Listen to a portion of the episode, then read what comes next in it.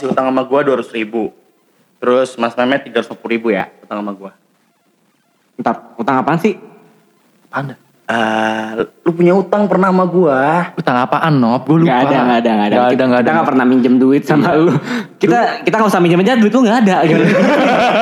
Iya itu loh. Dulu waktu di Delta. Pak, itu kan kita bonnya sendiri-sendiri, Pak. Enggak kan Mas Mehmet agak lebih mahal karena ada plus-plus. Aduh. Nah, ngomong-ngomong utang-utang nih ya. Lu termasuk orang yang kalau lu punya piutang atau kalau diutangin sama orang, itu eh, ini enggak? Lu apa namanya? akan nagih orang itu enggak? Kalau gue sih biasanya kalau eh, gue kan kebetulan uangnya banyak ya pak ya, jadi Oh. jarang ngasih piutang pak. Udah ngasih aja sedekah lah gue. gitu ya bener ya? Awas deh gue minta duit sama lu. Lu Gat? Gua tuh kalau kalau minjemin duit ke orang tuh gue suka lupa nagihnya. Gitu juga kalau gue minjem. lu lupa bayar. Kalau itu sih masalahnya bukan di lu, masalah utangnya lu, bego aja pak. Iya. Emang akhlak lu emang Akhlak lu emang sampah sih. Nah, terus kalau lu ngutang, nih kalau gue ya, kalau gue ini kalau punya utang, gue tuh nggak bebas hidup gue, nggak apa sih, nggak kayak ada nyaman. beban gitu. Ya, Oke. jadi gue kayak tadi nih, kayak gue kan eh, di kantor tuh ada yang jual jus nih. Nah, jus nih ya. Jus. Nah, gue tuh kalau gue nggak akan minum kalau gue bayar dulu. Biarpun orangnya nggak ada, gue taruh di kubikelnya.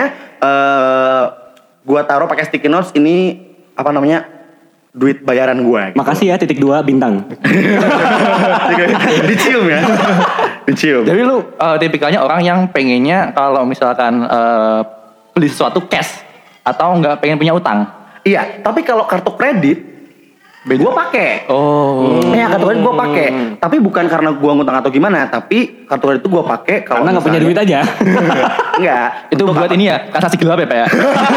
kayak, kayak pijetnya pakai kartu kredit gitu kan. Kelacak gitu.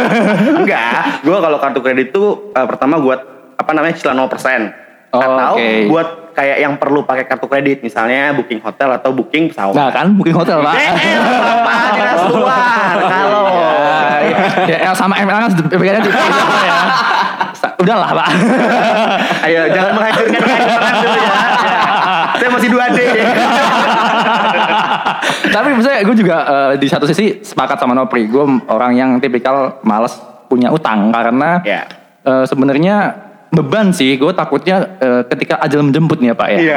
Lo kan nggak tahu ya ajal kapan ya. Tahu ajal. Eh, kemarin lu mau mati kan sebenarnya. Itu takutnya itu kan lu tahu kan dosa gue dosa jariah ya. dosa gue udah banyak pak. Tambahan Iya. cicilan utang itu takutnya menambah tenggelam gue ke dalam neraka yang paling dalam. Wah udah. Jadi gue sangat hati-hati sama masalah utang. Tapi Iya. yang namanya utang itu kan membantu beberapa orang untuk mendapatkan sesuatu. Jadi Nah. kalau misalnya nih kita pengen beli barang tapi harganya kemahalan, makanya muncullah metode cicilan, Iya, ya kan? iya. Supaya bisa mempermudah Atau- kita untuk mendapatkan Iya. barang tersebut. Atau kayak utangnya buat yang produktif, misalkan berutang buat bikin usaha. Iya. Atau yang sekarang stand lagi uh, startup lah ya. Iya. Uh, jadi ada utang yang produktif juga ada di situ di situ juga mungkin ada pendapat yang lain gitu loh. Lo ini sih Gat ya. Kalau lo kan utang malah buat pijet.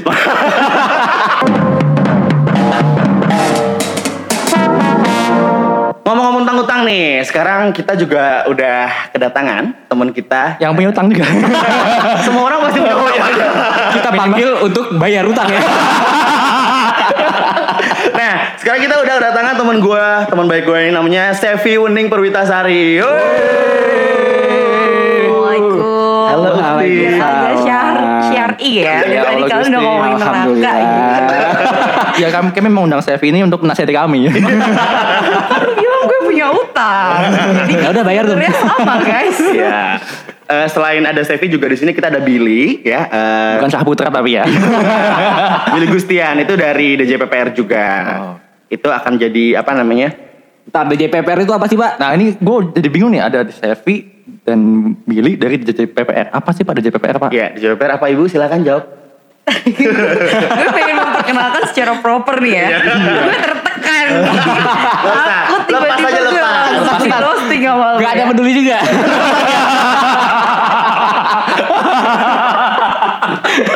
Jangan-jangan gak ada yang dengerin juga ya. Oke, sebenarnya di JPPR itu kan salah satu unit S1 di Kementerian Keuangan. Nah ini nih yang dari tadi dibilang sama teman-teman ngurusin utang tapi punya negara. Tuh. Jadi ya itu tadi Direktorat Jenderal Pengelolaan Pembiayaan dan Risiko. Bukan utang lagi ya namanya ya. Iya. Oke, eh, berarti Sevi udah berapa lama kerja di DJPPR? Ah lu nanya gitu kayak nggak tau gue aja. Berapa belas tahun kan lo?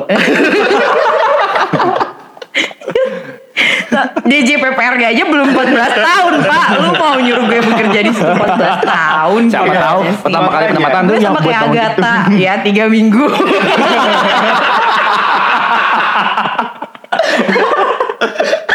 Udah berapa fotokopi yang dibikin? Tiga minggu. Sesama 2D tolong jangan Iya. membicarakan masa jabatan Jadi ya gue sama Sevi ini eh, temen dari kuliah, dari STAN juga, D3, D4 bareng. Jadi kita udah kerja kira-kira itu lima tahunan, lima tahunan. Lima tahun lu Tiga tahun sebenarnya, tiga tahun, dua tahunnya kan kita kuliah lagi waktu itu. Oke, jadi sudah sekitar kalau dari lulus sekitar berapa tahun tuh? Dari lulus, Ah, 10 tahunan nanti ya. lima tahun dibilangin. Kenapa perhitungannya jadi aneh ya Karena Bapak sih nyogok dulu. Kan kita ngomongin utang nih, Pak. Ya. Utang, apalagi utang negara. Kita ngomongin satu hal yang lebih besar daripada utang orang pribadi. Dan kalau orang pribadi aja utangnya bisa bertahun-tahun, gimana soal negara? Kan kita pastilah nggak cuma setahun dua tahun, mungkin ada yang eh, bisa dibilang masa utangnya tuh lebih dari 10 tahun. Ya. Bahkan lebih dari usia Anda. oh iya Sebenarnya betul. benar betul. bapak ya Betul. Apalagi usia anda mungkin tinggal berapa Mungkin sisa. Kayaknya sisa ya. Ya Allah serem banget ya, Pak ya. Mungkin nggak bisa di top up kan? nah, eh, Sevi sendiri di DJPPR bagian apa? Sebenarnya nih secara spesifik aku tuh di bagian pembiayaan infrastruktur. Jadi tidak hanya ngebahas selama ini kan orang tuh taunya utang negara tuh ya ya SUN, ya SBR, ya surat utang gitu terus pinjaman ke Jepang, ke mana ke negara-negara yang biasanya ada di berita. Tapi ternyata sebenarnya di DJPPR ini ada juga pembiayaan infrastruktur. Oke, pembiayaan infrastruktur ya. Terus dan tadi nyambung ke pertanyaan yang sebelumnya, eh, kenapa sih negara itu punya utang? Ini sebenarnya pertanyaan yang filosofis ya. Wah, saya agak berat nih. Biasanya mulai dengan ayat ya. Berarti Enggak. ayat apa cinta. Ya karena agak berat mungkin Agatha boleh ngumpet dulu. Nggak Takut gak nyampe. Kenapa gue jadi di sini ikut ngebully Agatha? Maaf ya. Gak apa-apa, gak apa-apa. Seru aja.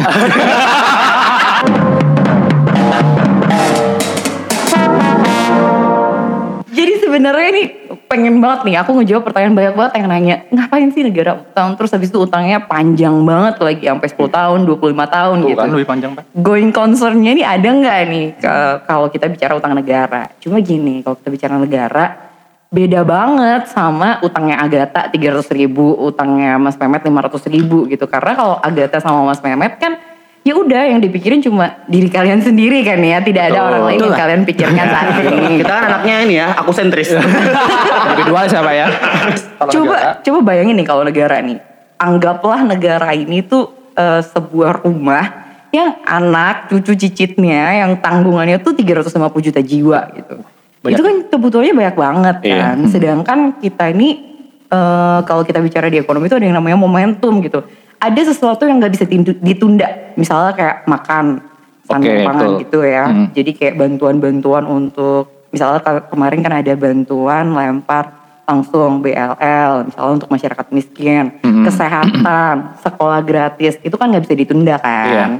Jadinya hal-hal yang seperti itu tuh membuat kita ya mau nggak mau cukupin dulu. Jadi kita berhutang dulu gitu. Karena eh, pendapatannya kita belum cukup. Nah itu dia.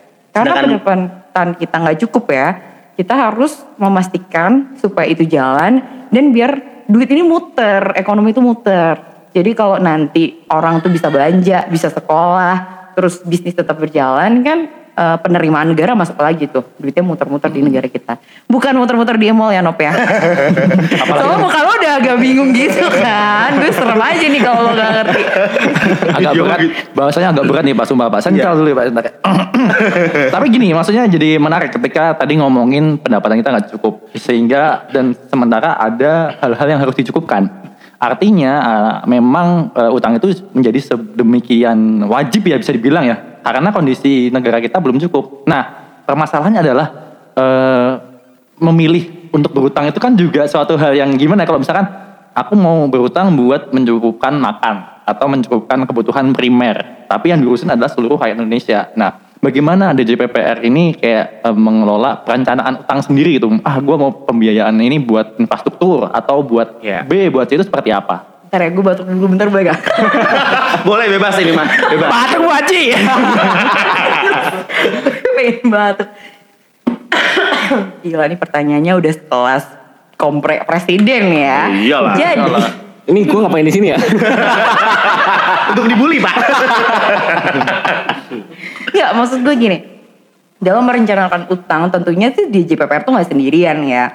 Jadi kan kalau kita bicara proses-proses bernegara itu kan semua kementerian tuh punya program. Dapat arahan juga dari Pak Presiden. Misalnya Pak Jokowi sekarang kan pengennya SDM kita harus maju. Oke, betul. Iya. Jadi kan di situ kita udah punya nih prioritas. Kalau kita bicara mau bangun SDM berarti ayo anggaran pendidikan harus segini. Terus nanti kita bilang anggaran buat teknologi harus segini. Akses buat sekolah, infrastruktur yang sifatnya sosial, misalnya buat bangun sekolah, SD, SMP, sampai jalan ke SD, SMP terdekat di kabupaten-kabupaten yang terpencil, itu pasti kan jadi prioritas kan. Nah nanti dari kementerian-kementerian yang udah ngasih angkanya itu, kita bikin strategi. Strateginya ada yang jangka pan- menengah, panjang juga ada. Tapi kan sebenarnya strategi itu kan uh, harus disesuaikan ya. Jadi kita yang publikasikan biasanya menengah sama tahunan. Oke, Di menengah situ- itu berapa tahun? Menengah tuh lima tahun. Oke, Lima siap. tahun nih. Lima tahun terus nanti tahunan kan setiap tahun ada terus Iya, tuh. hmm. Di situ bahkan kita tuh sebenarnya setiap tahun udah bilang bahwa Hai ini nanti DJPPR mau nyari uh, utang sekian.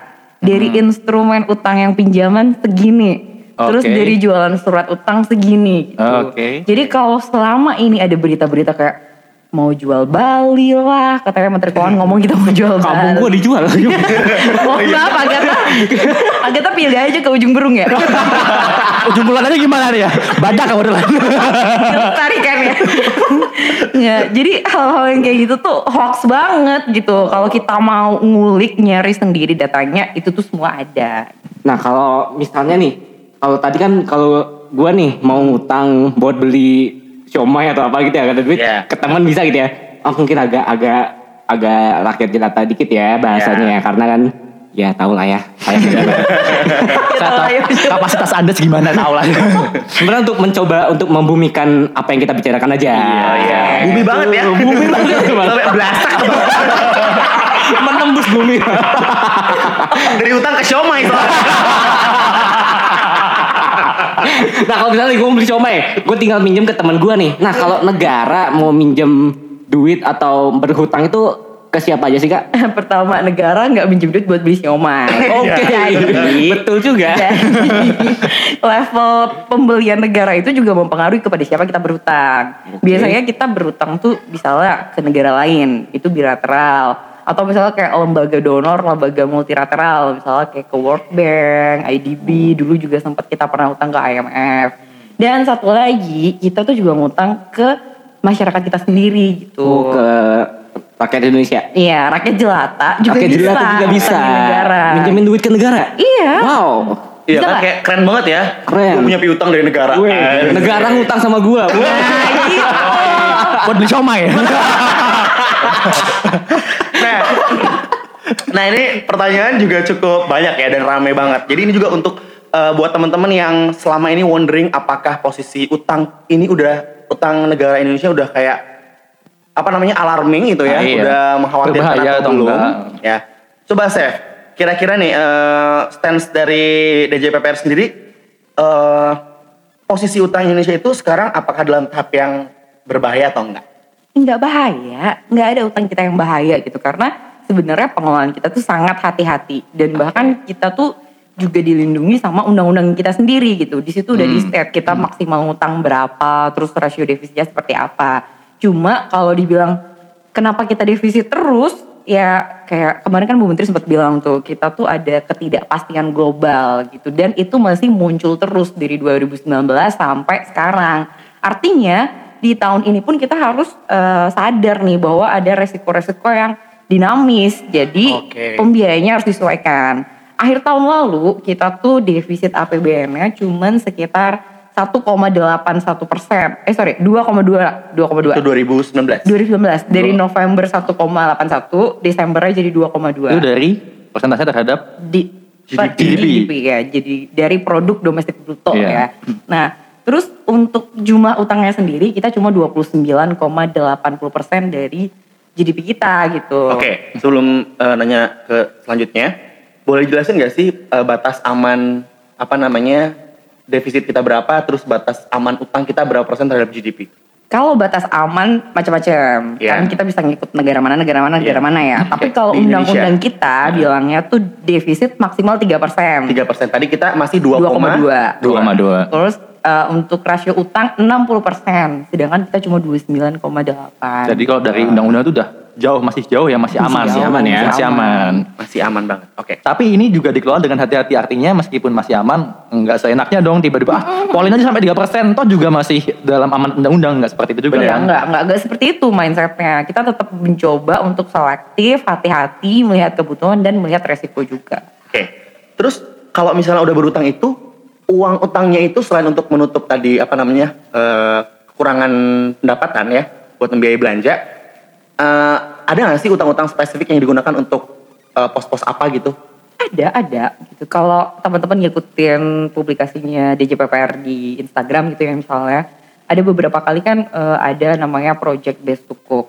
Jadi itu ada instrumen surat utang syariah yang spesifik underlying-nya tuh proyek syariah gitu. Misalnya buat bangun jembatan, buat bangun asrama haji. Hotel syariah. Airi syariah ya pak ya. Red Doors syariah.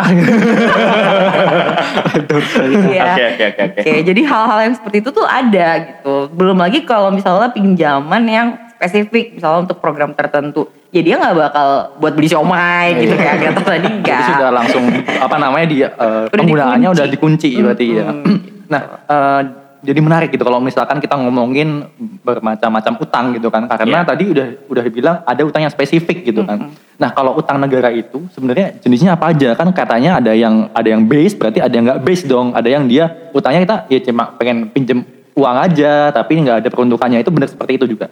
Iya benar juga. Eh, jadi memang kalau bicara utang berdasarkan jenisnya ya macam-macam. Lo mau bagi berdasarkan apa nih penggunaannya, berdasarkan instrumennya itu banyak gitu. Tapi basically utang negara tuh ya cuma dua jenis, pinjaman atau surat utang. Nah pinjaman kan macam-macam lagi tuh. Tadi aku bilang sempat ke, Bedanya apa pinjaman sama surat utang itu?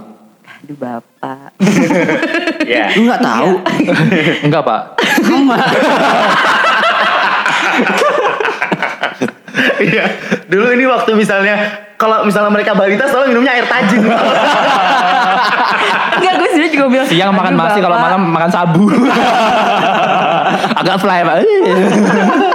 Gue tadi sih bilang aduh bapak, gue juga nggak bisa ngebedain. ya akhirnya Ternyata kita sama. Iya. gue makin pede nih.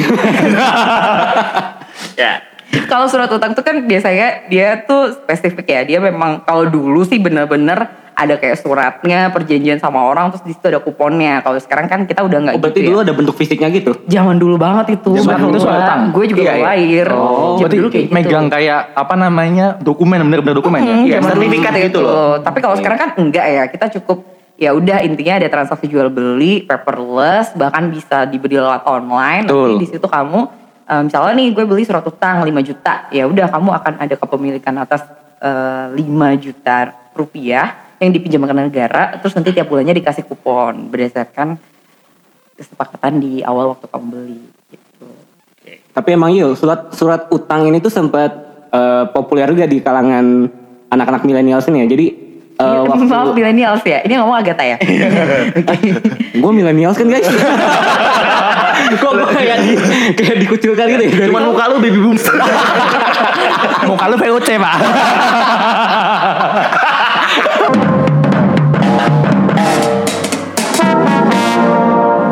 Nggak jadi teman-teman teman-teman gue tuh eh, waktu awal-awal nerima gaji pertamanya itu kan, jadi eh, beragam tuh ada yang ngasih ke orang tuanya, ada yang traveling, ada yang emang hobi investasi itu mereka menginvestasikan gaji pertamanya tuh ke yang namanya SBR. Nah, nah, SBR itu salah satu jenis SUN bukan? Iya. Salah satu oke. jenis SUN ya, eh, surat utang negara ya. Nah itu benar-benar maksudnya eh, pada saat kita gajian itu, eh, jadi memang marak-maraknya itu di campaign-nya itu bahwa sekarang eh, memiliki surat utang negara tuh lebih mudah karena dengan kalau nggak salah tuh dengan satu juta juta. rupiah aja sudah bisa beli surat utang negara ya. Benar banget. Nah, eh, tapi kan kalau nggak salah itu surat utang negara tuh keluarnya tuh per periode gitu kayak. Nah itu kapan aja sih kak jadwal keluar surat utang negara itu jadi supaya mungkin teman-teman ada yang mau beli surat utang negara tuh bisa nyiapin duitnya dari sekarang nih biar nggak keburu habis buat ke Jadi online. itu kan kamu masih di Jadi kalah mulu gue lagi. Pantesan. Judi online yang bigo. Itu bapak. Kita kita lagi. Udah cukup. Gila ini. Karir kami hancur. Bigonya Bigo Premium lagi. jawab, jawab kak. Berapa kali jadwalnya? Oke. Jadi jadwal tuh biasanya setahun tuh kayak tahun tahun ini kayaknya setahun enam kali. Jadi paling Hmm. enggak kan 12 bulan dibagi 6 dua kali, dua bulan sekali 12 itu kali ada ya? jadwal lelang gitu. Jadi kalau pastinya karena gini ya, kita nerbitin surat utang itu enggak kayak misalnya kayak aduh gue lagi pengen nih terus bikin gitu kan enggak gitu ya. Basisnya pengen. Aduh, udah lama gak utang nih. Karena udah ada passion. Maksud aku adalah kalau kita mau nerbitin surat utang itu ada pertimbangan-pertimbangannya tuh cukup banyak. Misalnya kayak situasi pasar, terus kira-kira kemarin nih hasil lelang yang kemarin tuh eh, lebih banyak atau di bawah target gitu. Kalau misalnya di Oke, bawah target kan berarti kita harus lelang. Tapi kalau ternyata kemarin udah di atas target terus kita terima semua ya berarti kan mungkin periode ini bisa jadi nggak ada gitu. Jadi menurut aku penting banget follow akunnya at DJPPR Kemenkeu. Oke, at DJPPR Kemenkeu. Iya, Hmm, gitu. soalnya gini pak, yang gue tadi menarik sedikit dari masalah apa namanya istilahnya over subscribe atau under subscribe itu kan berarti eh, di surat utang tertentu pas rilis tuh memang ada target berapa yang harus dihimpun dananya. Ada kadang-kadang memang kan eh, yang gue ingat tuh setiap jenis eh, penerbitan itu ada masa-masa subskripsinya ya, masa penawaran. Dan itu kadang dari situ kadang-kadang udah lebih, kadang-kadang ada yang kurang. Kalau misalnya kurang berarti ada sebuah gap yang mungkin akan diisi di periode berikutnya seperti itu ya berarti ya. Hmm, bisa jadi kayak gitu gitu. Tapi Jadi kan itu semua tuh ya balik lagi aku bilang, misalnya nih di periode ini ya ternyata kita under subscription, Hmm. tapi ternyata saldo kas di negara ini tuh masih cukup gitu untuk Oh. membiayai proyeksi belanja yang akan datang. Jadi bener-bener utang dan surat utang ini tuh eh, tools banget buat ngatur bing- gimana supaya lancar ini perekonomian negara ini. Karena kan kalau kita bicara pajak nih misalnya, dia walaupun targetnya 1000 T, coba Agatha, bulan berapa duit pajak itu masuk ke APBN? Nah, Ingetin lagi targetnya. Masih awal tahun. Ya, tapi ya berarti uh, ada per- ada maksudnya mekanisme utang ini juga nggak bisa sembarangan. Artinya itu meskipun DJPPR yang mengeksekusi, tapi uh, penentuan terbitnya atau pengeluarannya itu uh, berdasarkan kayak rapat-rapat juga komunikasi diskusi dengan Oh, pihak-pihak jelas lain. banget. Nah, soalnya Apalagi kan Kementerian Keuangan udah punya forum ALM ya, Asset Liability Management. Jadi dari situ udah udah banyak lah yang dibahas kira-kira nanti targetnya apa, berapa, kapan, instrumen yang mana. Jadi eh, kalau misalkan gue apa namanya kumpulin nih berarti meskipun jadwalnya misalkan enam kali itu pertama eh, jadwalnya nggak mesti eh, teratur ya karena kan tergantung saldo kas juga tergantung iya. bagaimana pendapatan negara maksudnya udah berapa dan lain sebagainya kemudian juga nanti eh, ber- jumlahnya pun atau jangan-jangan jenisnya pun nanti juga eh, belum juga di, bisa dipastikan misalkan mau SBN mau SUN mau Sebenarnya kalau jenis sih mungkin bisa kelihatan ya. Maksudnya setiap instrumen. Jadi kan sebenarnya yang ngebedain Sun sama SBSN itu kan cuman dia konvensional, yang satu syariah oke gitu. yang satu ba- ribawi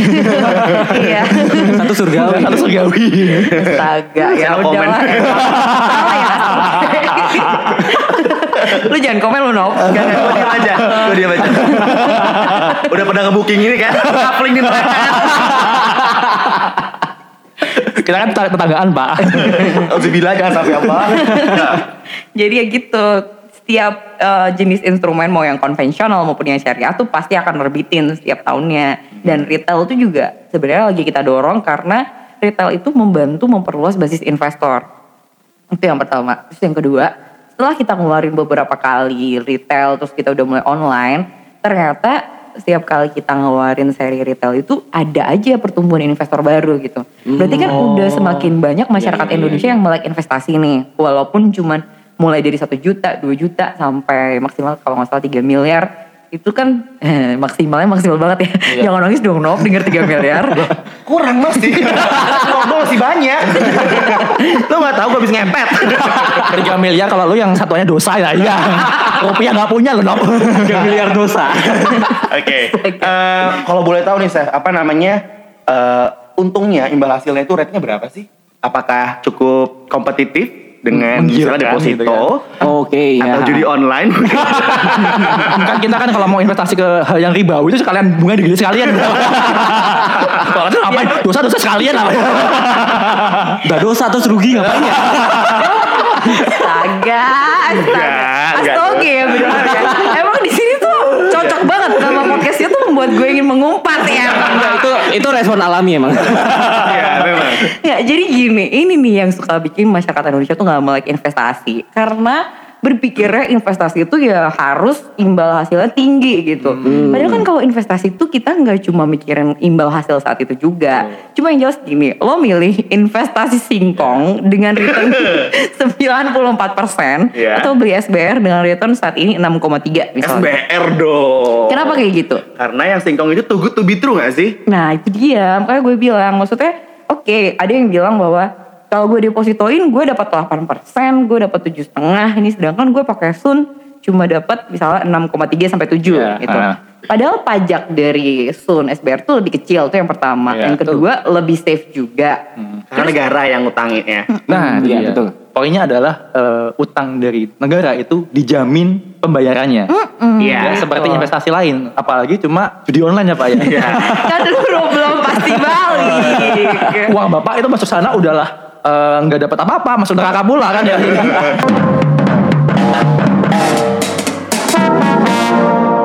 Tapi jadi gini apa namanya eh, tadi eh, yang satu hal lagi yang gue tangkap adalah banyaknya apa namanya investor baru. Salah satu yang menarik dan sekarang ini dengan murahnya, gue bisa dibilang murah ya maksudnya satu juta itu eh, sekarang da- da- dari pihak kita yang mungkin milenial sekarang udah satu juta rupiah itu bukan satu hal yang gede lagi kali ya. Iya beli sepatu juga berapa sih kalian? Pasti kan di atas sejutaan kan. Enggak sih gue Gak ada semua ditampun. Sepatu Taman Puring mah berapa sih? Taman boleh buat awal lagi.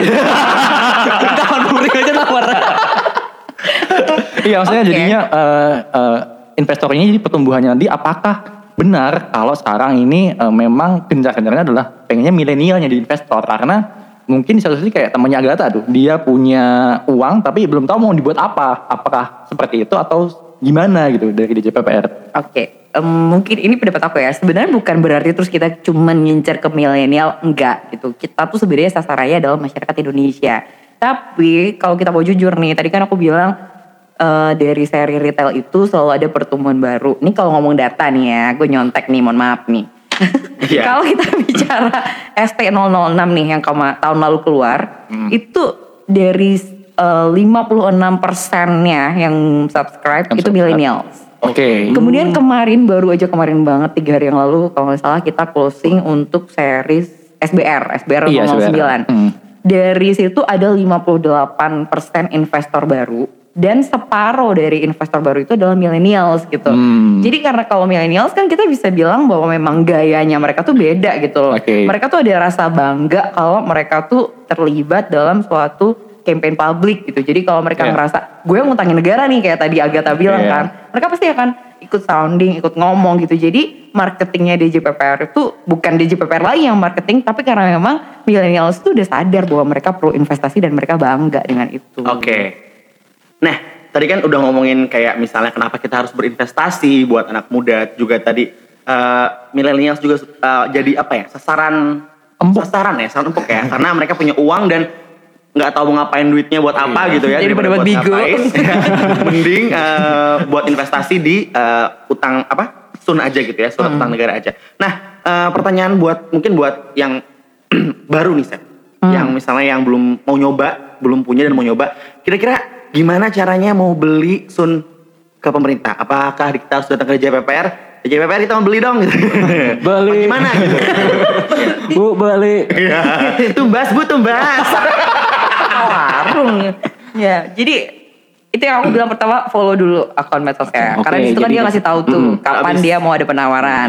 Kalau udah belinya tuh gampang banget lewat kayak bank-bank online tuh bisa. Terus kemarin tuh Oke. juga ada kayak misalnya Investri.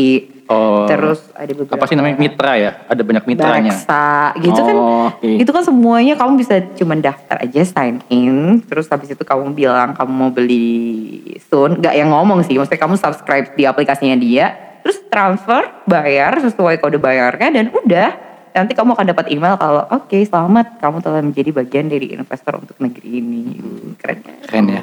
Gampang ya jadi ya. gampang, Gampang banget banget. Lebih susah ini premium ini apa ya? Tinder ya Pak? Emang caranya gimana pak? Saya nggak tahu. aku pura-pura gak ada gitu.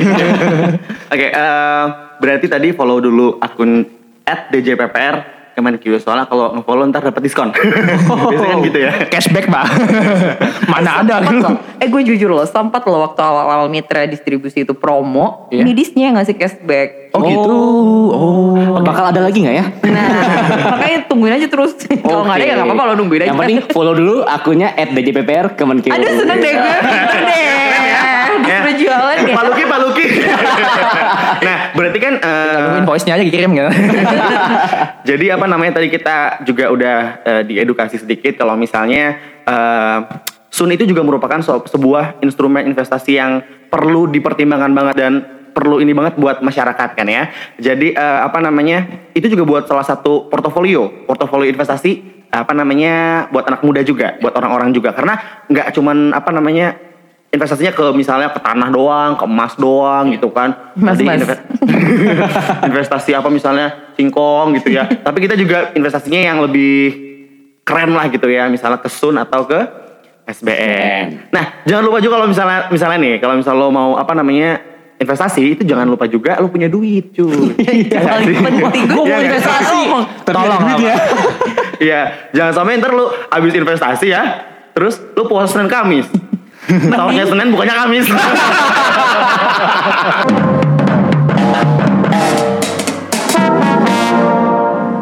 Terus tadi kan nanya tuh sempat eh, sebenarnya bedanya pinjaman sama surat utang. Tadi kan Iya. gue udah jelasin tuh surat utang tuh gimana. Nah kalau pinjaman itu beda sama surat utang. Dia nggak ada mekanisme pasarnya gitu. Jadi mau nggak mau ya kita ketok pintu nih. Kita mau minjem ke mana? Soalnya nih sekarang gue mau minjem Jepang. Terus besok gue mau minjem Nopri punya duit. Enggak. Nanti kita ke Jepang. Pang, punya duit dong, mau bikin tol nih. bro, bro. mau buat jembatan laut nih. Bukan dari Jepang. Ike ike. Gila ya. Gila deh beneran deh. Sumpah. Ada aja ya idenya ya. terus, terus, terus, terus. Terus terus. Oke, eh, pinjaman itu kalau kita harus jemput bola lah istilahnya kita yang Iya, duluan gitu. Eh bentar sebelum gue lupa. Kira-kira eh, menurut data atau menurut misalnya preferensi eh, Indonesia, kira-kira ada nggak sih preferable countries yang misalnya kita udah kita ah kalau minjem ke dia aja bunganya lunak, orangnya baik gitu. Nggak ditagih lagi. dia, dia, dia mah lupaan orangnya. Lu kate duit ke gue. Sebenarnya nggak ada, nggak ada, nggak ada seperti itu. Maksudnya ada beberapa mitra negara gitu, tapi bukan berarti terus kayak kita kalau jujugan gitu kalau misal gue nggak punya duit, aduh nggak punya duit ke sana yuk, nggak gitu. gitu. Kayak Bu Joko ya. Bu Joko, Bu Joko. nggak bisa gitu dan kita juga nggak bisa tiba-tiba misalnya kepikiran minjem Sunda Empire gitu kan juga. Waduh. Jadi ya ya kita tuh ngelihat juga mungkin kita ada beberapa negara misalnya nih kalau kita mau minjem buat apa? Buat infrastruktur sosial gitu. Ya biasanya kita nggak ke negara misalnya ke World Bank karena kan mereka misinya kan poverty quality gitu gitu Jadi juga peruntukannya ya. ada profilnya gitu kak kalau minjem kak. Jadi lo kalau mau minjem duit Iya. lo lihat dulu mau buat apa. Kalau buat pijet jangan minjem ke gue. Oke, eh, ini apa namanya kira-kira nih Chef dari diskusi kita tadi, ada gak sih yang belum kita cover dan misalnya ada yang perlu banget nih masyarakat, ada masyarakat, pendengar kita nih Astoge Girls, Astoge Boys biar pada tahu gitu loh. emang Stogi Girls sama Good Boys bukan masyarakat ya Enggak, kita di band soalnya. Banyak makhluk halus kok ya. makhluk astral gitu Iya. maksudnya. Oke, kalau menurut aku sih yang jelas gini ya, kalau mau berinvestasi, menurut aku yang utama tuh pilih yang aman. Hmm. Itu yang pertama. Jadi kalau judi online itu bukan investasi. Judi online Tuh, bukan jangan, tobat. Gak pernah Jadi, Eh, pilih yang aman. Karena kalau kamu milih yang aman ya oke kamu mau deposito boleh. Mau beli stun boleh. Mau belajar saham mau beli saham nih misalnya kalau kamu emang udah punya ilmunya ya nggak apa-apa gitu. Karena emang kalau investasi itu ada portofolionya. Jadi kalau misalnya lagi belajar banget nih ya itu dia kayak Agatha belajar Agatha punya nggak duit sejuta? Nah, Ada. ada. Punya duit sejuta? Ada. ya dalam hitungan ketiga serahkan ke saya Oh iya ini. Gue gendam? Iya ini. Soalnya dia murid jauh-jauh ya.